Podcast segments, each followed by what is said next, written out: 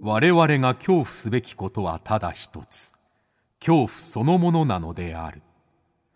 この番組は事故物件住みます芸人松原谷氏が恐怖の本質を探求すべく各界の道を極めた人々と恐怖について語らいます松原谷氏の興味津々ご一緒に恐怖の感性を磨きましょうこんばんは松原谷志です今夜の対談相手も先週に引き続き筋肉少女隊大月健二さんですいやーあのー先週もねすごいもう深い話と僕が本当に個人的に聞きたい話をたくさん聞いたんですけども今週もいろいろ語っていただきました今週のはですね、まあ、楽曲の作り方の話もあったんですけれどもロックというものがもう今の若い子にとっては古いジャンルになってしまっているということででも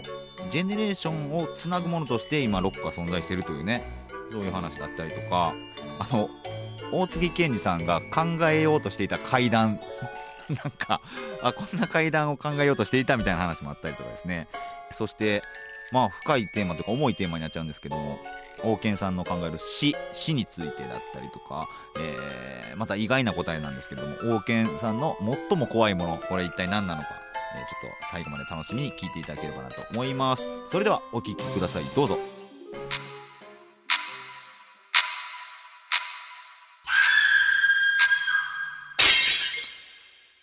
さあ先週に引き続きまして今夜も大月健二さんと恐怖について語らいたいと思いますよろしくお願いしよろましすくお願いしまあ先週もかなりほ深く掘り下げて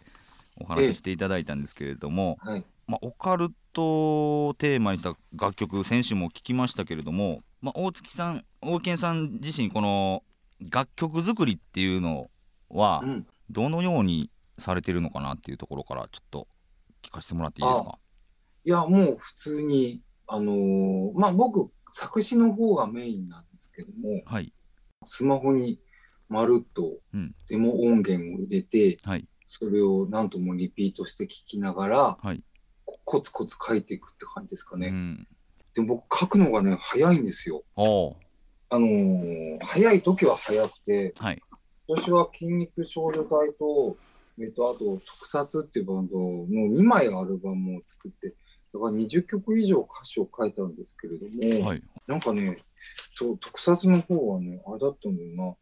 3月の、あ、3月26日に歌詞を書き始めて、はい26、27、28、3月、1、2、3でもう、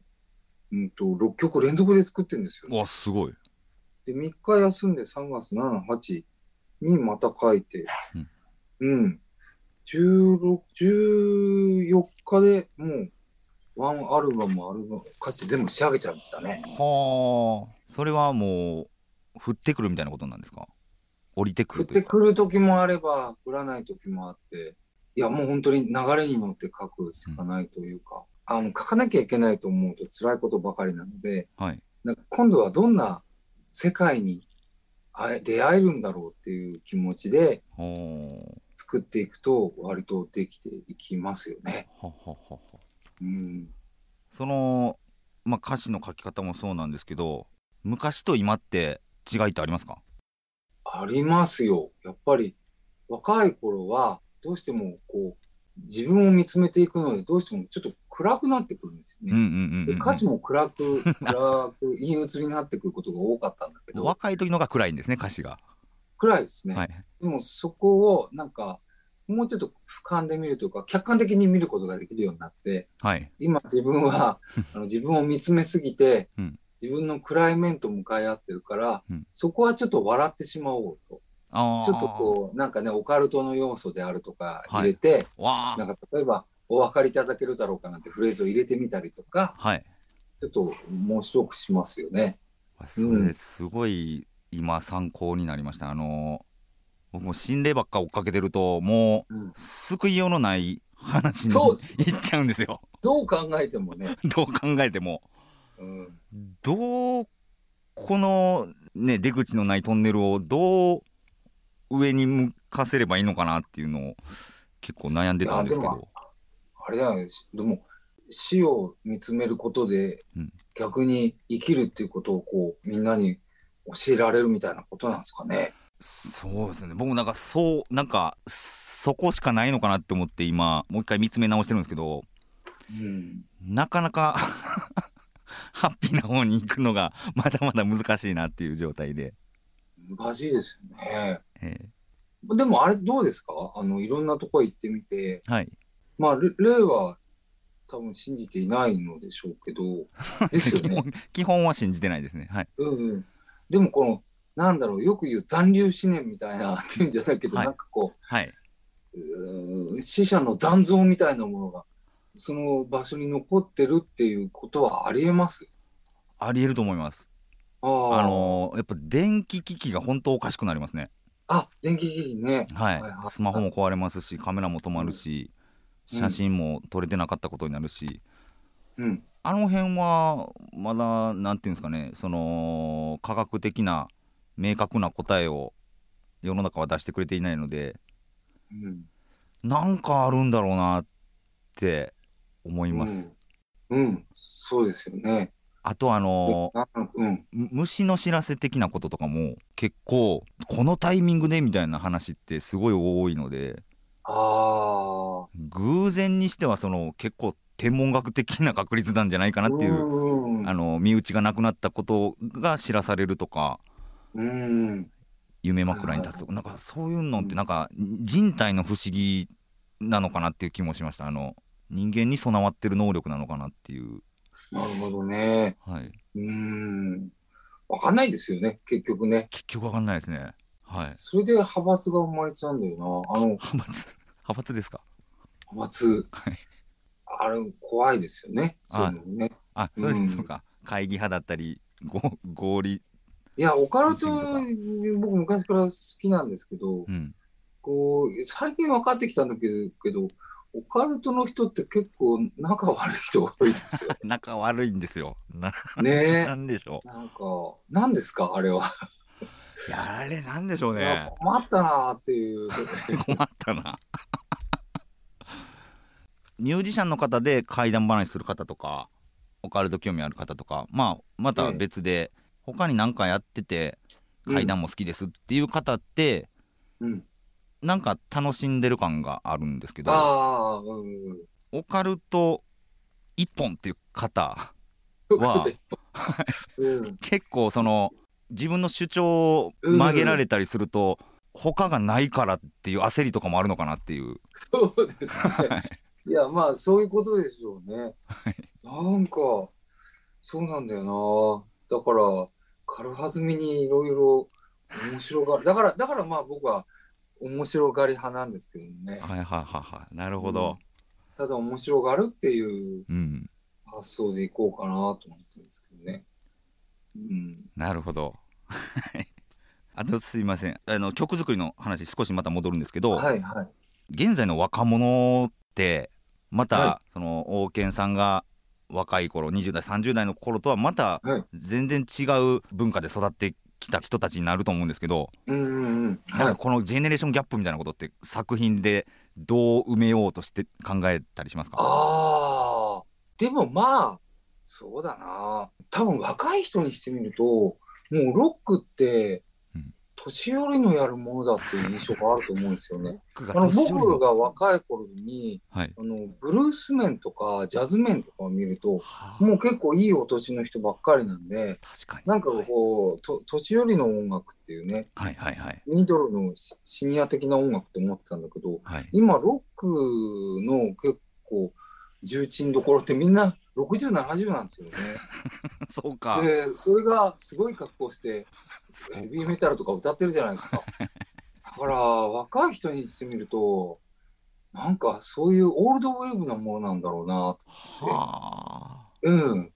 でも、そういうのが好きな人はなくならない。ジャズもブルースもそうじゃないですか。うんうんうんうん若い人もまた好きになったりするでしょ。はいはいはい。そこは共通、共通言語っていうか、共通なものとして若い人もうん僕らみたいなうんぐらいの人間のものもみんなこうなんかうん共通して楽しめるものとものとしてロックがあるんだろうなと思ってそうか。でも、その、逆に、はい。逆に、あの、ジェネレーションをつなぐものとして、うんあのー、ロックがあっていいなと思いますよね。はあ、つなぐもの。あのー、僕が若い頃は、その、上のジェネレーションに対して、はい。あのー、親父が何言ってんだ、ふざけんな、バカっていう、うんうん。俺らのジェネレーションの方が正しいんだっていう、こういう歌が結構多かったと思うし、そういう主張が多かったと思うんですけど、はい。最近のロックって、あの、大人のバカ野郎っていうのは、あんまりないですね。ああ。うん。何に対してロックしてるんですか、最近の若者。さあ、あでもい自分に対して憤ってるっていうか、無力な、無社力会の中で無力な自分っていうことになんか憤ってるんだろうなっていうのがはあの、ラジオなんか聞いてると若い人の音楽が流れるじゃないですか。あ。はいはいはい。若い人のロックとか聞いてると、うん。あやっぱりこう自分に、あの、なんか憤ってんだなと思うはあ若いなっていう、こう、いいなと思います。あ、でもそれはいいなーなんですね。羨ましいなって思う羨まなしいな。無力を嘆くことが今、羨ましく感じるってことですね。うん、なんか、いいな夢ある な。ってなるんですね。ああ、なるほどないやーすごいあの若い世代はうんやっぱりすごいですよ。あのボカロっていうものができて、はい、ボーカロイドボですね。カロでものすごい歌詞とかを詰め込んで、はい。とても人間には歌えないようなうん歌をボカロに歌わせていたのにそれを聴いていたさらに若い世代がはいボカロと同じように歌うようになったんですよね。 そうか。すそごういいう流れなんですね。そうですよ。そうかあのうん夜遊びとかそういうことでしょうね。ええええええ。あれを、すごい、本当ありえない。 結構なっつ って。あと、若い人がラップやってるじゃないですか。ラップ J-Rap そうですね。ラップ あ。れすごい。すごいですか。おお俺らもうあんな口が回らない。 すごい。あの勝手にシンドバッドとかでなんて早口って思っていた世代だから、むちゃくちゃ古いですけど、はい。 そう本か当に。うん、あと、ね、それこそ怖い話なんかも、はい。次々塗り替えられていくでしょすぐそれ聞いたそれ聞いたって言われて、そうですね。新しいのがどんどん生まれてくるからいやみんな大変だなと思いますよ、いや、消費が激しいですね。確かうに。ん、すぐメタメタ構造になっていくっていうか、あ、はいはいはい。うん、じゃないですか、ええええええええうん、そうなんです。あれ大変だよなと思いますねいつかまた、その、お岩さんとかに戻ってくるのかなとかも、 わからないですけど、うん、もう、話す、話のパターンはもう、皆さんなくなってきてると思いますね。そうですよね、うんうんうんううんうん。ん、で結構歌と違ってやっぱ一度聞くと、あのーもう一度聞きたいっていう話ってね、うんまあ、そんなに多くなくてというか、うんうんうんはいはい、やっぱそこは歌と、まあ、階段の違いであったりとか、まあ、おお笑いもそうなのかもしれないですけどやっぱ歌の何回も聞きたくなるっていうのは強いなっていうのは思いますね。ああ、歌はその点、得してますよね。ううんうんうんん、それは思うな。そうだよな。ネタ的なものって一回だけですもんね。そうです僕ねもよく階段考えるんだけど、全然浮かばなく 、て あれ考え階段考えるんですか考えます。どんなテーマの階段ですか、あのー宇宙人ものとかね、あの、 た、かい最近の実話階段とか、宇宙人結構出てくるのとかあるらしいですね。はいはいはいはだかい。奇想天外系っていうか、うんうんうんうん、いよくある心霊階段と思っていたら、うんいや宇宙人出てくるんだみたいな。 はいはいあれ、あと僕思ってるのが、あの、はい訳あり物件、事故物件とかを、はいそのどうも怪しいっていうんで、うんなんかみんな住んだりとかするんだけどみたいな、こう、あれじゃないですか。はい、あれ、ああいうのをミサイルを打ち込んじゃえばいいんじゃないかっていう、そのえなんかお化け屋敷とか、はいお化け屋敷をどうするか問題で、はいあれはヘリで空爆とかしたらどうなるのかな。 よくもうどうそういう発想って、ええ、なくしてしまうってことですかば爆発してそうなんですよ。やっぱすごいお大し大島テル物件みたいなこう、はい結構ねあのどこどこにあの飲みに行こうとか言うと、そこは大島テルに乗っていたから俺は行かないとか言う人いるんですよあー真面目にとかあそこは自己物件とかいるからはいはい そういうのがあとあるたびに俺はミサイルで撃っちゃえばいいんじゃないのかなっていうの どんどんだいぶ極端な発想ででもそうですよねなくしてしまうとそれはもう事故物件なのっていう話にもなって事故物件を、はい事故物件ごとさら地になっちゃうっていうパターンはあったでしょはいはいはいはい事故物件ごとあ更れ地になるは、うん事故物件をさら地にして、なんか良くないことがあったっていうのもあるんですか、よ階段ではよく聞きますねやっぱなんか土地あー土地が悪いんじゃないかみたいなことに結びつける話はよく聞きますねあーうんでまあ大島テルのサイトも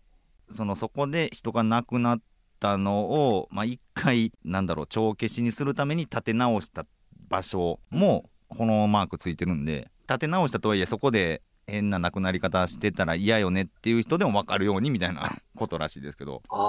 ー、はいへでそえ。それでまた不動産屋が怒ってるっていうもう建て直したから消せよっていうのは聞きますけど。あー。事故物件 VS 不動産屋さんっていうのもなんか面白そうですね。そうですなねんていうのリアルにあると思います。あーリアルですよね。はいあマジあーうん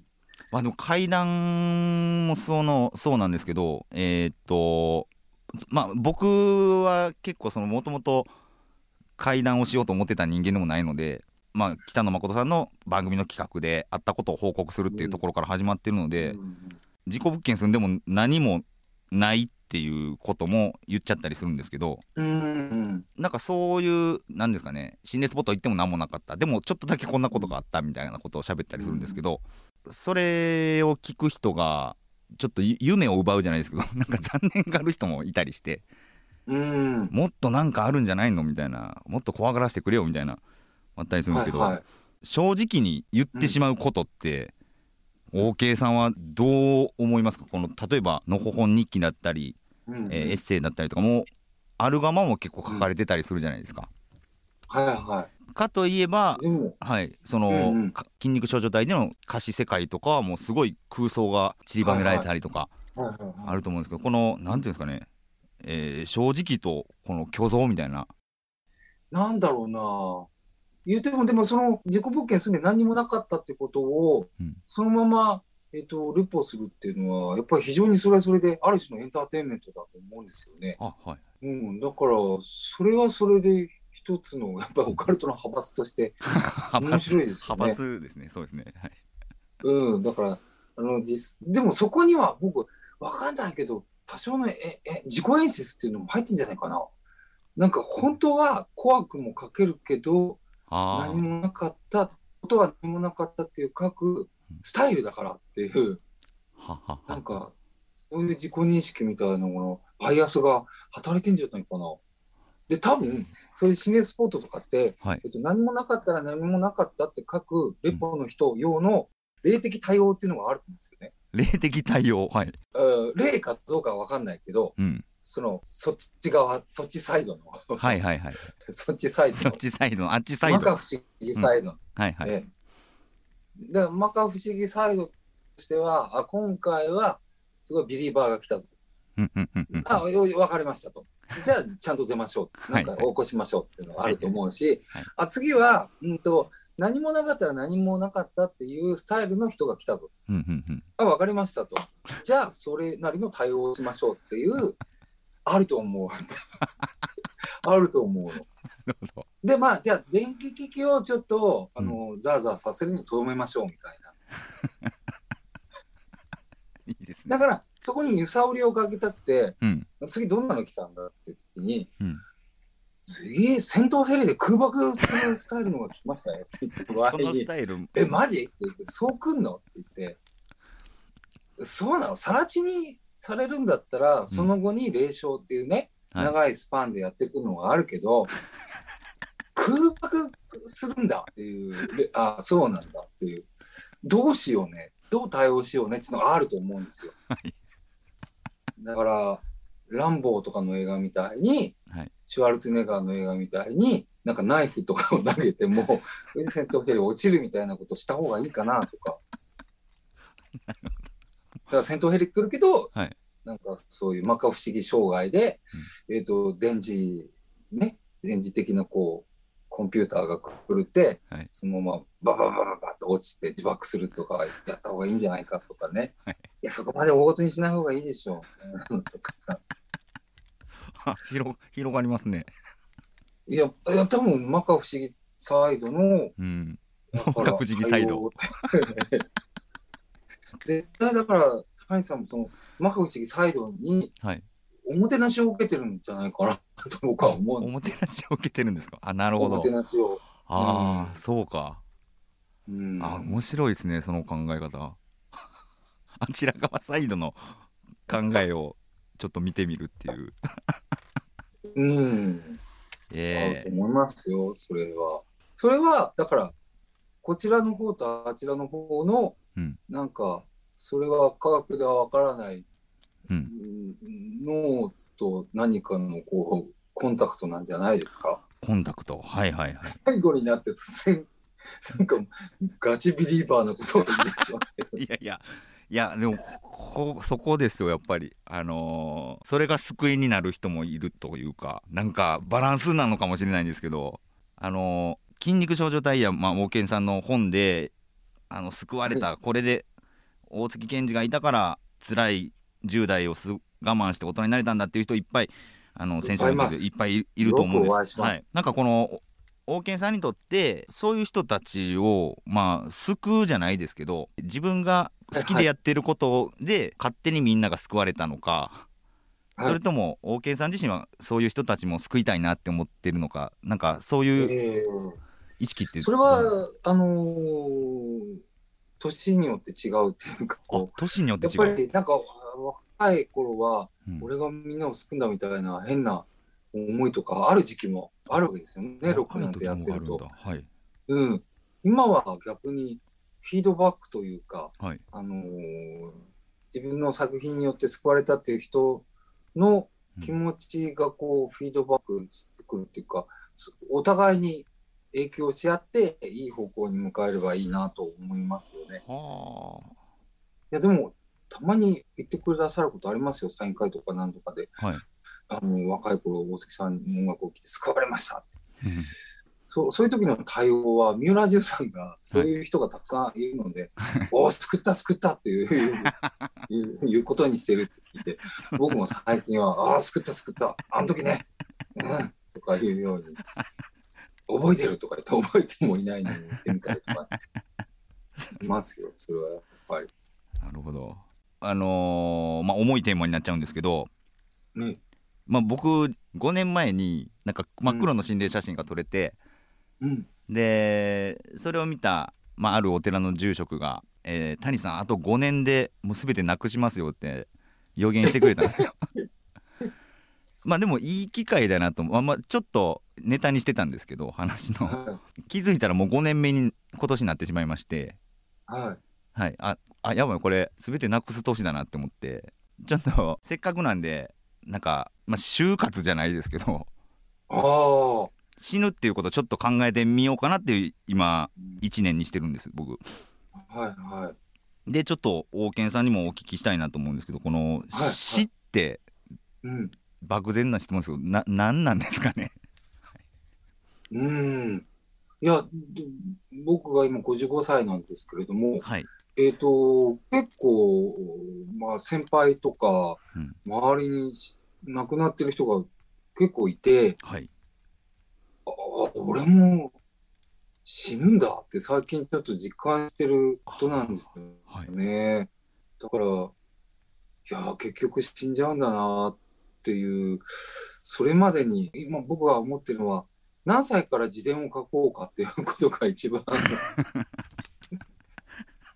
何歳から 自伝を書き始めるかっていうことですよねと、あと、なんかちょっと隠してる恥ずかしいものをいつ捨てるか。ああそれはうん皆さんお悩みでしょうね家族に見つからな 死んだ後に見つかりたくないものをなんかね、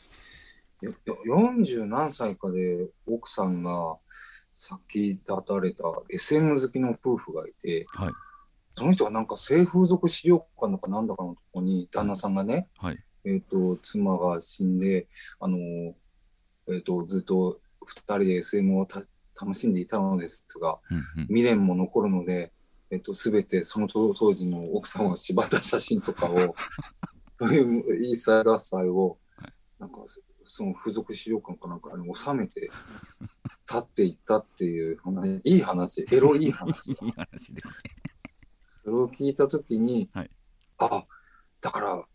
隠していた恥ずかしいものを封印された時っていうかね断捨離した時が人は一度の死を迎える時なんじゃないですかね。ああ。 なんだそれ一度目の死は恥ずかしいものを封印した時なんですね。でも大概の人は一度目の死を迎える前にはい。亡くなっちゃったりとかしてうん、あれ突然亡くなった人とかはい。あれみんな言わないことだけど恥ずかしいものバンバン出てんですよね。そうなんですいや、だから僕、ほら、死後処理人みたいな人いるじゃないですか。死んだ後にそのお部屋をきれいにしたりみたいな。はいはい。なんかもう、生前に契約しといて、うん。もう、もし死んだら、遺族より先にここに行ってく れと。で、ここ、ここの恥ずかしいもの全部しまってあるから、はいそれを処理してくれっていう、こさそそこだけ先に約束しとくってことですね。うそうそう、それは はでは、そういう、そういう人を、そういう職業を、職業。やったら、あるのかな、もしかしたら。恥ずかし学士屋みたいなことですよね。ええ、もう死んだらす ぐに、何より先にそこ行って、ちゃんともう処理してあげるっていう。あでもそれ大事やな確かになんか死後、ね死後のなんていうんですかね手続き処理とかを、えー委託して全部やってくれるサービスの会社とかあるみたいなんですけどああ、じゃあ、その方にオプション、オプションですね。オプションそこのオプションだ。オプションでああ恥ずかしいもの隠しって恥いずうかしいもの隠しをか、恥ずかしいもの処理っていうことです よね。そういうオプションがどんどん広まっていったらそれをやることが、まあ、一度目の死を迎えることになるっていうそうですね。あいりやがーとでうも、死ね、死を、本当考えちゃいますよね。いや、重い話になっちゃって。 そうなんですねなかなかまあでもあのそれこそニューアルバムの「君だけが覚えてる映画」の中にも入ってある「まあ、楽しいことしかない」っていう曲は、はいやっぱりいろんな絶望からあるけどでもその後楽しいことしかないよっていうなんか先週そもうですそうです聞聞かせてもらいましたけど、だ結局死ぬけど楽しいことしかない自ら思うことって希望なんだろうなっていうのは、今の王健さんの考えでもあるのかなって思いました。そうですね、もう死んし死んだら、死というものを経験して、それを語った人ってのはいないわけだから、はい、よくしまあまあ、楽しいこの世界を見てきたなんて人もいますけどね、うんうんでも生きてる人がそれを語るわけだから、はい、すごいじゃないですか、死後の世界が見れるなんてことは、楽しみで仕方ないっていうあー考えることじゃないですかね。はいはいはいはい確かに極楽浄土とかの考えもあの世に行ったらいい次の人生が始まるみたいなだったりもするし、ことあるといいですよいねい。ことがあるとうんいいですね、すごい泣いちゃうよ な。うん、じゃあすいませんじゃあ最後なんですけど、あはいはい。えー大月健二さんにとって一番怖いものと言われたら何になりますでしょうかもう時期、お正月が近づくじゃないですか。お正月はい。あの、僕そろそろお餅を喉に詰まらせる年代に入ってきたんですよね怖いですねあれマジ怖いなって 思って。お餅お餅が怖くなるんですねあれね、新宿歌舞伎町で一回昔、あの、昔ほら、屋台でステーキとか売ってたりしたじゃないですか。おあの、なんか、串刺し。ああはいはいはいはいやったりええはいはいはいいか、あれを喉に詰まらせて、ああの、歌舞伎町のあの、ドトールコーヒーの脇の道で 一人死にそうになったことがあるんですよ。もう、もう、ああいうことだろうと思うと、らは年にもうかなりなお年寄りがもう喉に持ちつきらす。あ、必ずなくなってますもんねうんうん。だからあれは、年取って餅食うなっていうのに食うんでしょうね、人はね。餅食べちゃいますねいわゆる、うんお正月は特にそうですよねお正月だからこそ食べるっていうのもありますしなんかで自分で自発的に食べなくても突然お餅を出されたりとか、はいはいはいはい雑炊の中入ってたりとか、あ雑炊というか入ってたりとはか、い、うんお吸い物なのんか中ラ入イっブて行たっりたとからおおめでとうございますとか言っておお餅出てきたりとか、断れないっていう時に、うーってなるんだろうなと思って。よく台風の日にうん、あの川の様子を見に行って亡くなるあご老人絶対いまと、すね。はい。うん、あとお餅を食べて亡くなる老人っていうの絶は、対いますね。 それが他人事だったんだけど、もう他人事じゃなくなってきたんだなっていう、ああ、そうか。お餅を喉に詰まらせるのが怖いですね。ああ。うん、それがい今、年末の一番の恐怖かでも同じようなことを思ってる方ももしかしたら いるのかもしれないですけど。な。いますよ。そうか。餅やべえって思ってる人は。うん。年を重ねるってでもそういうことなんですね。あそ多分そういうことなんだと思いますよ。じゃあちょっと先週も聞かせてもらったんですけれども「えー筋肉少女隊」の11月3日に発売されましたニューアルバム「君だけが覚えている映画」このアルバムのどういうアルバムに仕上がったかあの説明していただいてもよろしいでしょうか。うん、あのー結構コロナ禍で世の中大変だった時期に希望を持てるようにと作ったアルバムなんで、はい、まあなんか今回もなんかオオミクロン株とかいろいろ出てきたんで今後どうなるか、ね、まだわからない状況で、はいなので皆さんぜひこうアルバムとかを「筋肉少女隊」を聞いて、うんちょっとでも明るい気分ちになってくれたら嬉しいなと思いますね。明るい気持ちになる曲がやっぱ多いですよね。うんええええええまあ考え込んじゃう曲も多いんですけど暗い感じの曲もあるんですけどもちろん、まあでもそれがああった上で、そうですね。えー大月健二さん、え2週にわたりまして、えーいかがでしたでしょうかもうとっても楽しかったので、ぜひあの大阪行った時とか呼んでください。えぜひぜひあのーうん、派閥のない会談イベントにぜひああ派閥あってもいいですよああってもいいあ,、まあ、あってもあったで面白いですけど、はい、ええ面白いですよ。はい、ぜひ、はい、ということで大月健二さんにお越しいただきました大月健二さんありがとうございましたありがとうございました。